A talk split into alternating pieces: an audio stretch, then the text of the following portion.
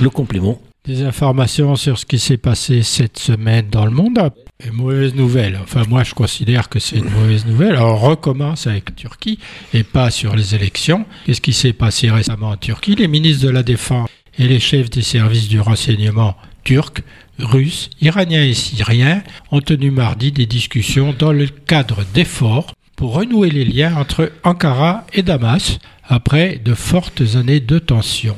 La Turquie, de son côté, avait apporté son soutien à l'opposition à Bachar el-Assad, l'opposition euh, politique et l'opposition armée.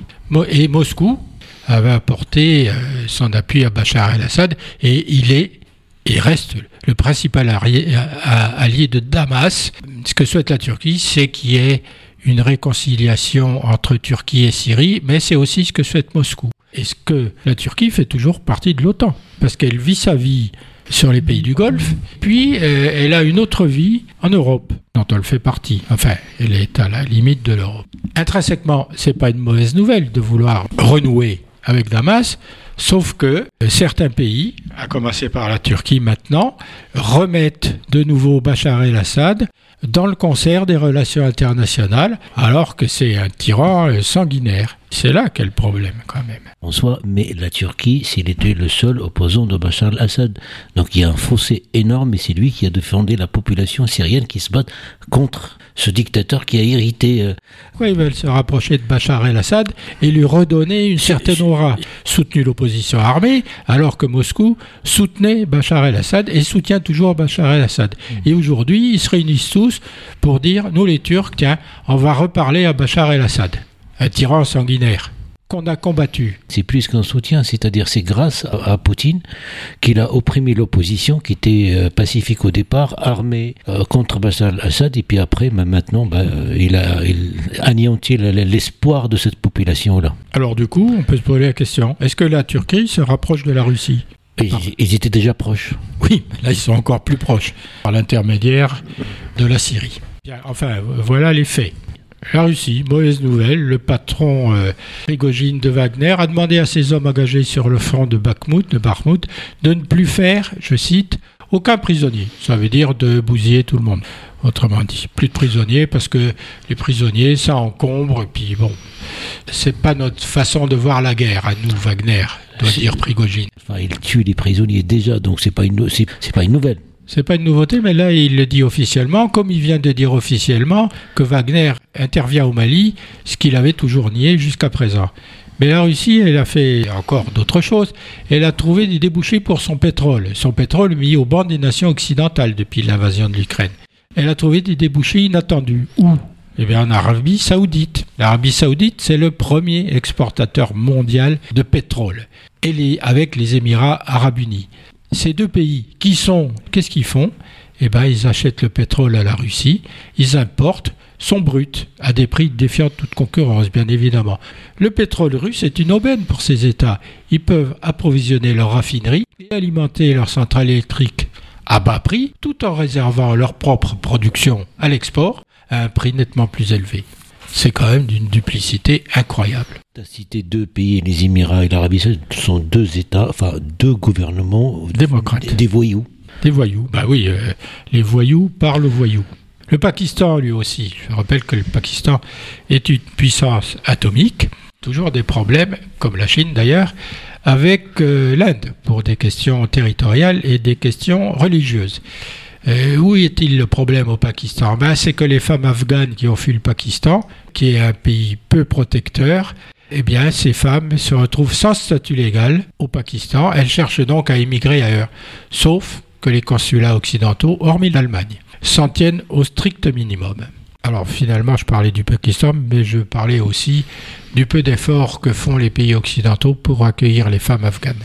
L'Inde, on retourne à l'Inde, on va parler de son modèle agricole. Eh bien, il semblerait que son modèle agricole ne soit pas viable pour ce pays le plus peuplé du monde. Je rappelle que le pays devrait doubler la Chine avec 1430 milliards d'habitants, ce qui pose des problèmes d'approvisionnement et d'écologie. C'est le troisième émetteur de CO2 du monde, l'Inde. Il y a déjà longtemps que ce modèle agricole s'avère inefficient et moi quand j'y suis allé j'ai bien vu que la paysannerie indienne se trouvait face à de grosses difficultés de production. D'abord parce qu'elle utilisait beaucoup d'engrais que le gouvernement les poussait à utiliser les engrais, sauf que les engrais, il faut les payer. Puis la sécheresse qui euh, persiste en Inde depuis quand même beaucoup, beaucoup d'années, change la donne de la production agricole et permet aux nuisibles, particulièrement aux insectes, de se développer, ce qui baisse évidemment la production de, tout ce que les paysans peuvent produire. Donc euh, ce modèle agricole euh, doit être revu dans son entièreté pour que les paysans indiens arrêtent de se suicider comme ils suicident en ce moment, comme ils suicidaient avant. Parce que les paysans ne peuvent plus supporter les coûts de production et donc ne peuvent plus nourrir leur famille. C'est pour ça qu'ils se suicident. Oui, c'est plus que triste. De toute façon, on est amené, on vit à crédit. La terre, il ne peut plus produire. Donc, à chaque mois de juin, mai, le problème, c'est que le choix du gouvernement, le, gouvernement indien aurait pu faire un autre choix il y a, il y a 20 ans. Je crois d'ailleurs que le ministre de l'Agriculture avait dit il y a une dizaine d'années ou il y a 5 ans qu'il fallait changer le modèle, justement parce que l'emploi massif d'engrais était une véritable catastrophe. L'emploi massif d'engrais, ça allait s'il y avait des pluies, si les terres étaient arrosées.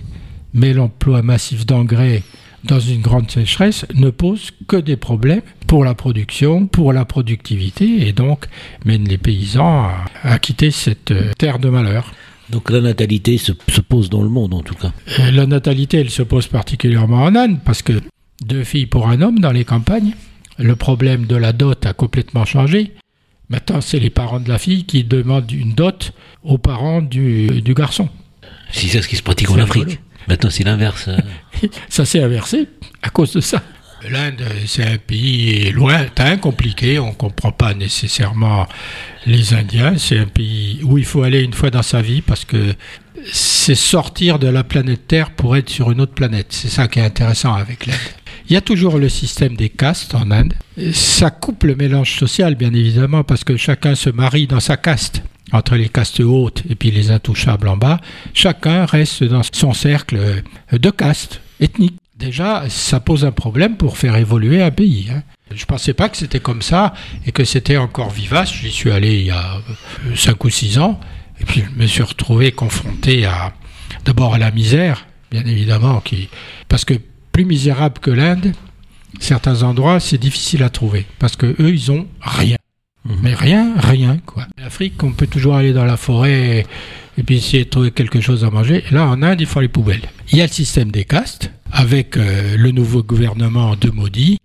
Ayez la curiosité, pour la fête de l'indépendance, de regarder le défilé militaire. Eh bien, vous serez épouvanté par la puissance militaire qu'ils affichent. Et on voit bien l'argent qu'ils dépensent pour l'armée. Mais le Pakistan fait la même chose de son côté.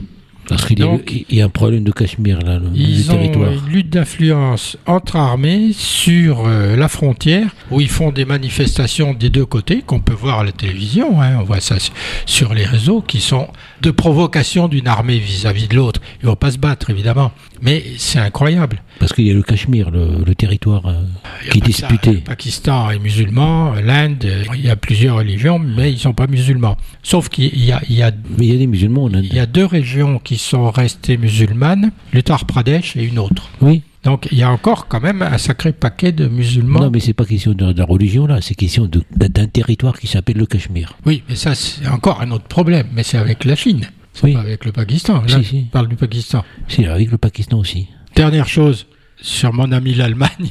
Je parle de mes ancêtres, alors je peux en parler. Il y a toujours la foire industrielle de Hanovre, c'est la vitrine de la technologie allemande.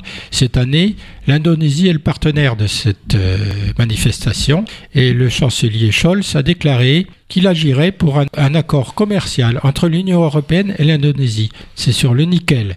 L'Indonésie, puissance émergente en Asie, s'affirme un peu plus comme le nouveau géant mondial du nickel. C'est un géant qui fait de l'ombre à ses concurrents du Sud, en particulier la Nouvelle-Calédonie, qui, je le rappelle, est française, et l'Australie. Une fois de plus, le sacro-saint couple franco-allemand a du plomb dans l'aile. Burkina Faso, il y a des choses qui se passent aussi euh, avec, avec les intégristes, avec l'armée. C'est déjà au Soudan, puisqu'il y a une partie euh, l'armée irrégulière, on va l'appeler comme ça, est quand même euh, investie par les musulmans, voire plus. alors que les miliciens de l'autre général euh, reprochent justement à cette armée qui devait intégrer les, miliciens d'être euh, d'une certaine façon dirigée par les musulmans. C'est toujours la même histoire. Moi, je ne connais pas au Burkina Faso quelles sont les répartitions religieuses. Hein. Alors, euh, il, est plus particulièrement musulman, le Burkina Faso, donc ça ne doit pas poser. Non, pas complètement, non, non. Alors, il y a toujours une minorité, souvent chrétienne, c'est vrai, puisque ça vient des missionnaires. Ils sont arrivés avec la colonisation. Qu'est-ce qu'ils ont fait? Ils ont évangélisé ces pays qui, n'avaient pas de religion, qui avaient des dieux, de la forêt, des récoltes, etc. C'est vrai que les musulmans, pas trop par la colonisation qui y sont arrivés, c'est par le trafic des esclaves. Parce que c'est eux qui vendaient les esclaves aux esclavagistes. C'est-à-dire que les chefs de tribus africains vendaient des esclaves aux trafiquants, pas musulmans, c'était leur religion, aux, trafiquants arabes, qui les revendaient aux Européens et aux Anglais. Pas que. Donc ils faisaient le lien entre le vendeur et l'acheteur. Pas que. Pas que, mais ils en ont profité pour évangéliser. Mais, c'est pas c'est pas les musulmans qui ont vendu des esclaves qui partaient de Sénégal vers les États-Unis. Donc c'est pas donc il y a... Non, mais pour la Réunion, la Guadeloupe et puis l'Angleterre, c'était eux il y avait toujours un coupable. Donc, je ne connais, pas, je connais pas bien l'histoire. Mais c'est vrai que il faut le rappeler, euh, euh, l'esclavage, il était aboli par l'ONU. Il n'y a aucune religion qui, qui a aboli l'esclavage, c'est l'ONU. Lorsqu'on veut, on peut. Oui, Donc il y a l'esclavage qui était. L'esclavage, c'est des affaires. Oui, mais il était, il était, aboli, aboli, aboli par l'ONU. Ça existe toujours. Hein. C'est plus de l'esclavage moderne, c'est les mais figure-toi, où ça existe vraiment? Mais c'est les femmes, l'esclavage moderne. Tout à fait. et, surtout, et, surtout, dans un pays où il y a la Mecque, c'est l'Arabie Saoudite. Les enfants, bah oui, c'est un pays musulman que je sache. C'est pas les Saoudiens, mais en tout cas, il y a un système, Al-Saoud, cette famille qui, qui même, même aux Émirats, je pense, au Qatar, il faut ce qu'on appelle le kafil. Le kafil, c'est le responsable. Le responsable de la personne qui rétention de, du passeport. Des passeports. Et ça, c'est pour les travailleurs migrés qui construisent les stades pour les Jeux Olympiques. Et même, il y a beaucoup de Marocaines, beaucoup de Marocaines qui, qui ne peuvent même pas aller euh, au consulat. Ils sont assistés avec personne et, fuient par leurs propres moyens. C'est un autre sujet. Ce que je voulais dire, ces esclaves noirs, ils venaient pas de nulle part. Soit les, chefs de tribu vendaient les ennemis avec lesquels ils faisaient la guerre, ben c'était des prisonniers. Ils les vendaient, soit ils vendaient leurs leur propres ressortissants de tribus. Ils venaient pas de nulle part. C'est pas les Européens qui sont précipités dans la forêt pour attraper des esclaves. On les leur a vendus. Non, mais lorsqu'on va dans un pays, on a un peuple vainqueur et un peuple vaincu. Le peuple vainqueur, ils vont les vaincus. C'est comme ça. Pas toujours. Non, mais c'est comme ça. Il faut pas, on va pas pointer ni les musulmans ni. Donc ça, c'est. Pendant les guerres napoléoniennes, euh, les Allemands, les Prussiens n'ont pas vendu les prisonniers français et l'armée de Napoléon n'a pas vendu les prisonniers prussiens. On les a envoyés chez eux. Prenons ces choses-là. Mais il y a quand même beaucoup d'études qui ont été faites, puisqu'on parle d'esclavage. Comment ça s'est passé, pourquoi ça s'est passé, où ça s'est passé. On sait tout ce qui s'est passé. On sait où sont les esclavagistes, où sont les esclaves, pour ne parler que des champs de canne à sucre, euh, il, fallait beaucoup de main-d'œuvre à La Réunion, pour ne citer que La Réunion, pas la faute des Réunionnais. Hein. Et il fallait des esclaves pour euh, cultiver la canne à sucre. Alors on a été les chercher là où nous les a proposés. Parce qu'il faut quand même rappeler, la Révolution française a supprimé l'esclavage, supprimé l'esclavage, mais que Napoléon, sous l'influence de sa femme qui était, euh, martiniquaise, martiniquaise Hein, il a rétabli l'esclavage. Pour se demander ce qui va se passer demain, on ne regarde pas ce qui s'est passé hier. Ben, on a tort. Parce qu'en plus, hier, on n'avait pas de bombe atomique, mais aujourd'hui, on en a. C'est pas la même chose. Et pourquoi des griefs contre la Chine? On est plus focalisé sur la Russie et la guerre en Ukraine, mais on voit bien que la Chine est en train de faire assaut de diplomatie au travers des BRICS. Elle essaie d'être de, la puissance dominante économique. Euh, idéologique, ce qui est quand même fou, ça, quand même, faut le faire, et puis militaire dans ce nouveau monde où les cartes se redistribuent. Alors, on peut être d'accord, on peut trouver que finalement c'est nous qui, nous, l'Europe, l'Occident, qui avons dominé le monde, et que ça tourne, donc bah, maintenant c'est le tour de la Chine, puis demain ce sera le tour de l'Inde, et puis après-demain peut-être le tour du Cameroun. On peut voir les choses comme ça, mais il faut quand même regarder la réalité en face et se demander comment s'y prennent les Chinois pour essayer de ramener vers eux euh, les pays égarés en Afrique, en Asie, en Océanie et ailleurs. Oui, c'est à qui il tourne, mais pourquoi ça tourne pas pour tout le monde en fait? Pour l'argent qu'ils ont prêté, ben, ils veulent pas annuler la dette et ils continuent à réclamer cet argent aux pays en voie de développement et aux pays sous-développés, alors que l'Occident ne fait jamais comme ça, il efface la dette. Le Fonds monétaire international, il efface la dette, une partie de la dette, où il renégocie. Et là, les Chinois veulent pas le faire. Les Chinois, parce que c'est la croissance qui est en plus, ils construisent, ils en profitent des concessions. Euh, ça s'appelle du colonialisme. Oui, mais en tout cas, euh, l'effacement de la dette. Si, ça, si on donnait le montant d'effacement de la dette au travers du Fonds monétaire international. Pour les dictateurs, oui. Bah, ça sert à rien. Pour tout le monde. Non, non. Pour tout le monde, y, compris à la fin de la guerre dans le plan Marshall pour l'Allemagne. L'Allemagne ah oui, pour, ah oui, pour ah ah l'intégralité du plan Marshall, alors que nous, nous l'avons remboursé. Oui, pour l'Allemagne, oui. Alors, on retombe encore sur l'Allemagne. Non, pour l'Allemagne, oui. Le plan Marshall. C'est pas une dictature. Enfin, c'est l'Europe. Cet ambassadeur, c'est un genre de roquet plein de certitude, en fait, la voix de son maître. Il faut dire les choses comme elles sont, puisque eux, ils n'hésitent pas à nous taper dessus. Et Mao euh, parlait des, de tigres en papier, ben, il n'y a pas de raison qu'on les traite pas du tout de la même façon.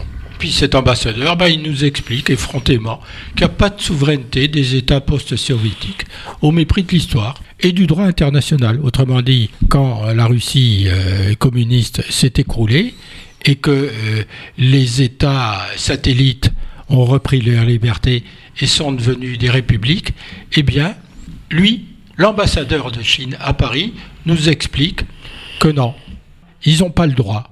Évidemment, son gouvernement a rectifié. Alors, c'est vrai que, comme on dit en français, l'un crie tu et l'autre crie assomme. C'est-à-dire que finalement, ils le laissent dire parce que ça les arrange de le dire, puis après ils disent qu'ils ne pensent pas ça enfin cet, ambassadeur, il est toujours. Il n'a même pas été convoqué au Quai d'Orsay. Il a une réunion, mais c'était seulement une réunion prévue, alors qu'on aurait quand même pu demander son remplacement. En plus, il nie les exactions de Mao, le grand timonier, fervent supporter du collectiviste communiste et de la dictature du parti unique en suivant de très près le modèle soviétique, Mao, dans un premier temps, responsable quand même de 25 millions de morts. Alors je rappelle ce qui s'est passé pour ces 25 millions de morts. Hein. Que des choix qu'il fallait pas faire. La réforme agraire, les sans-fleurs, le grand bond en avant. Je parle incidemment de la croisade contre les moineaux. Comme c'était des nuisibles, ben, tous les moineaux ont été éliminés, les insectes aussi. Il a inventé les petits hauts fourneaux, c'est-à-dire que les vinages fabriquaient de l'acier. Voyez un peu la qualité de l'acier que des mauvaises décisions d'un tyran démiurge qui disait Donner une pioche, c'est anéantir l'impérialisme.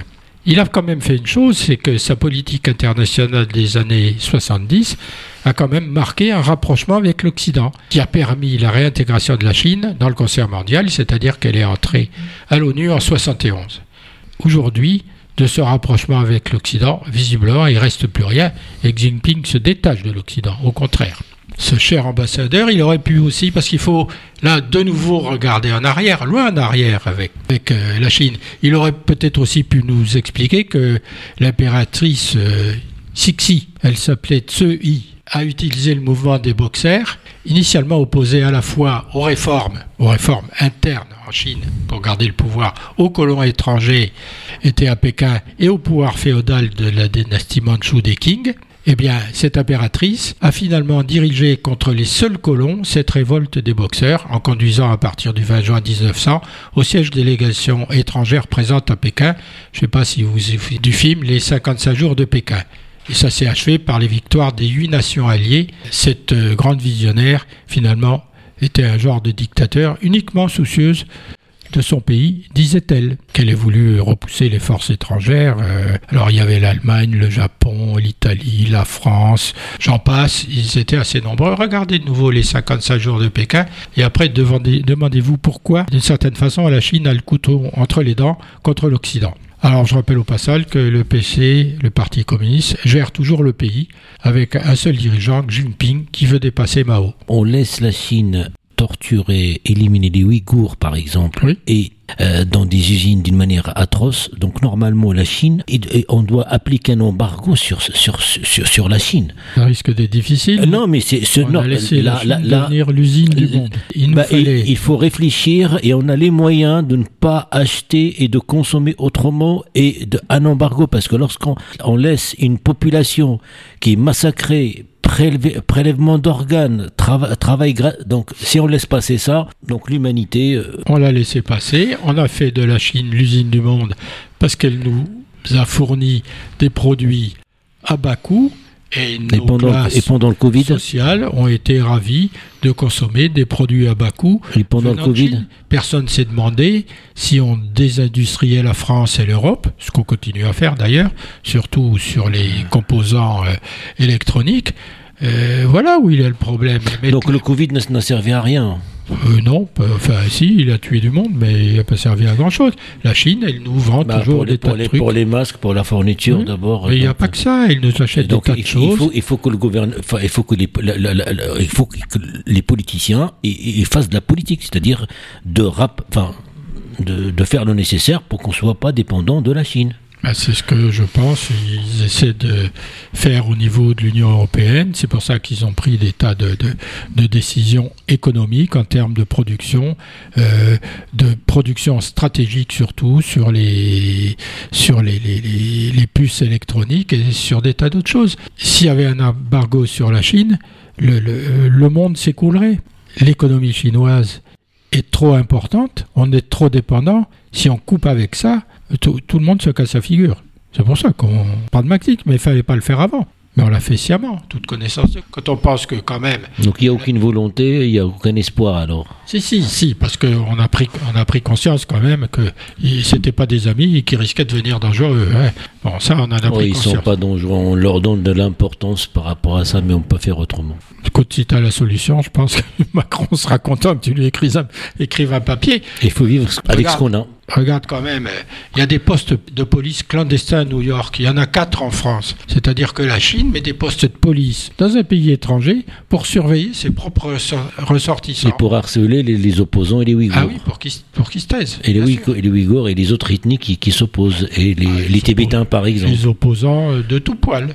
C'est officiel, euh, il y a eu des arrestations aux États-Unis et on sait bien qu'ils ont des postes de police dans des pays étrangers. Quand tu as parlé du charbon, euh, ça c'est quand même important, on en a un peu parlé la dernière fois, mais la Chine, euh, elle a fait une promesse de réduire ses, émissions dues au, au combustible fossile, et a approuvé au premier trimestre 2023 un bond de nouvelles capacités de production d'électricité à partir de charbon, c'est-à-dire l'inverse de ce qu'ils ont promis. Le pays est en valeur absolue et au regard de sa population, je rappelle qu'il y a 1,4 milliard d'habitants, le plus gros émetteur mondial des gaz à effet de serre, responsable du changement climatique tel que le dioxyde de carbone, le CO2. Donc, les engagements de la Chine en matière d'émissions sont considérés comme essentiels pour limiter l'augmentation de la température mondiale. C'est bien établi. Ils sont beaucoup trop puissants pour ne pas participer à l'effort collectif. Mais au cours du premier trimestre, les autorités provinciales chinoises ont approuvé la construction de centrales au charbon représentant des capacités d'au moins 20,45 gigawatts. C'est énorme. C'est plus du double des 8,63 gigawatts enregistrés durant la même période de l'an passé. Et davantage que les 18 et quelques gigawatts qui ont reçu le feu vert des, des autorités pour l'ensemble de 2021. Autrement dit, ils prennent un engagement, et dans les faits, eh bien, ils, font marche arrière et ils rouvrent les centrales à charbon. Alors évidemment, cette hausse alimente les craintes que la Chine revienne sur ses objectifs qu'elle avait fixés, c'est-à-dire atteindre un pic d'émissions entre 2026 et 2030 et à la neutralité carbone en 2060.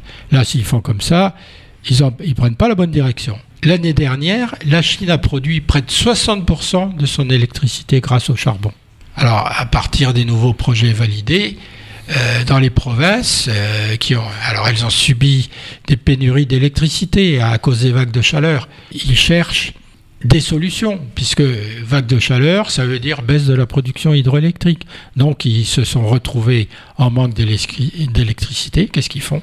Ben, ils, ouvrent les, ils rouvrent les anciennes centrales à charbon et ils produisent du charbon. Ou alors, euh, ils créent carrément des nouvelles centrales à charbon, d'autant plus que l'été, il faut alimenter les climatiseurs. Et d'un autre côté, la Chine est quand même le premier producteur mondial d'énergie renouvelable. Le, réchauffement climatique les met en difficulté. Quelle solution ils trouvent ben, Comme tout le monde. Hein. Les Allemands ont été mis en difficulté par le pétrole et le gaz russe. Qu'est-ce qu'ils font? Ils ouvrent les centrales à charbon où ils nous achètent de l'électricité. Ben, les Chinois, qu'est-ce qu'ils font? Ils produisent du charbon, ils font tourner leurs centrales à charbon en attendant de trouver une autre solution. Donc le modèle économique euh, qu'on a actuel, euh, ça va droit au mur. Il faut produire, consommer. Alors c'est, oui, consommer, c'est d'abord consommer parce que consommer, c'est produire, parce qu'il faut faire face à la consommation.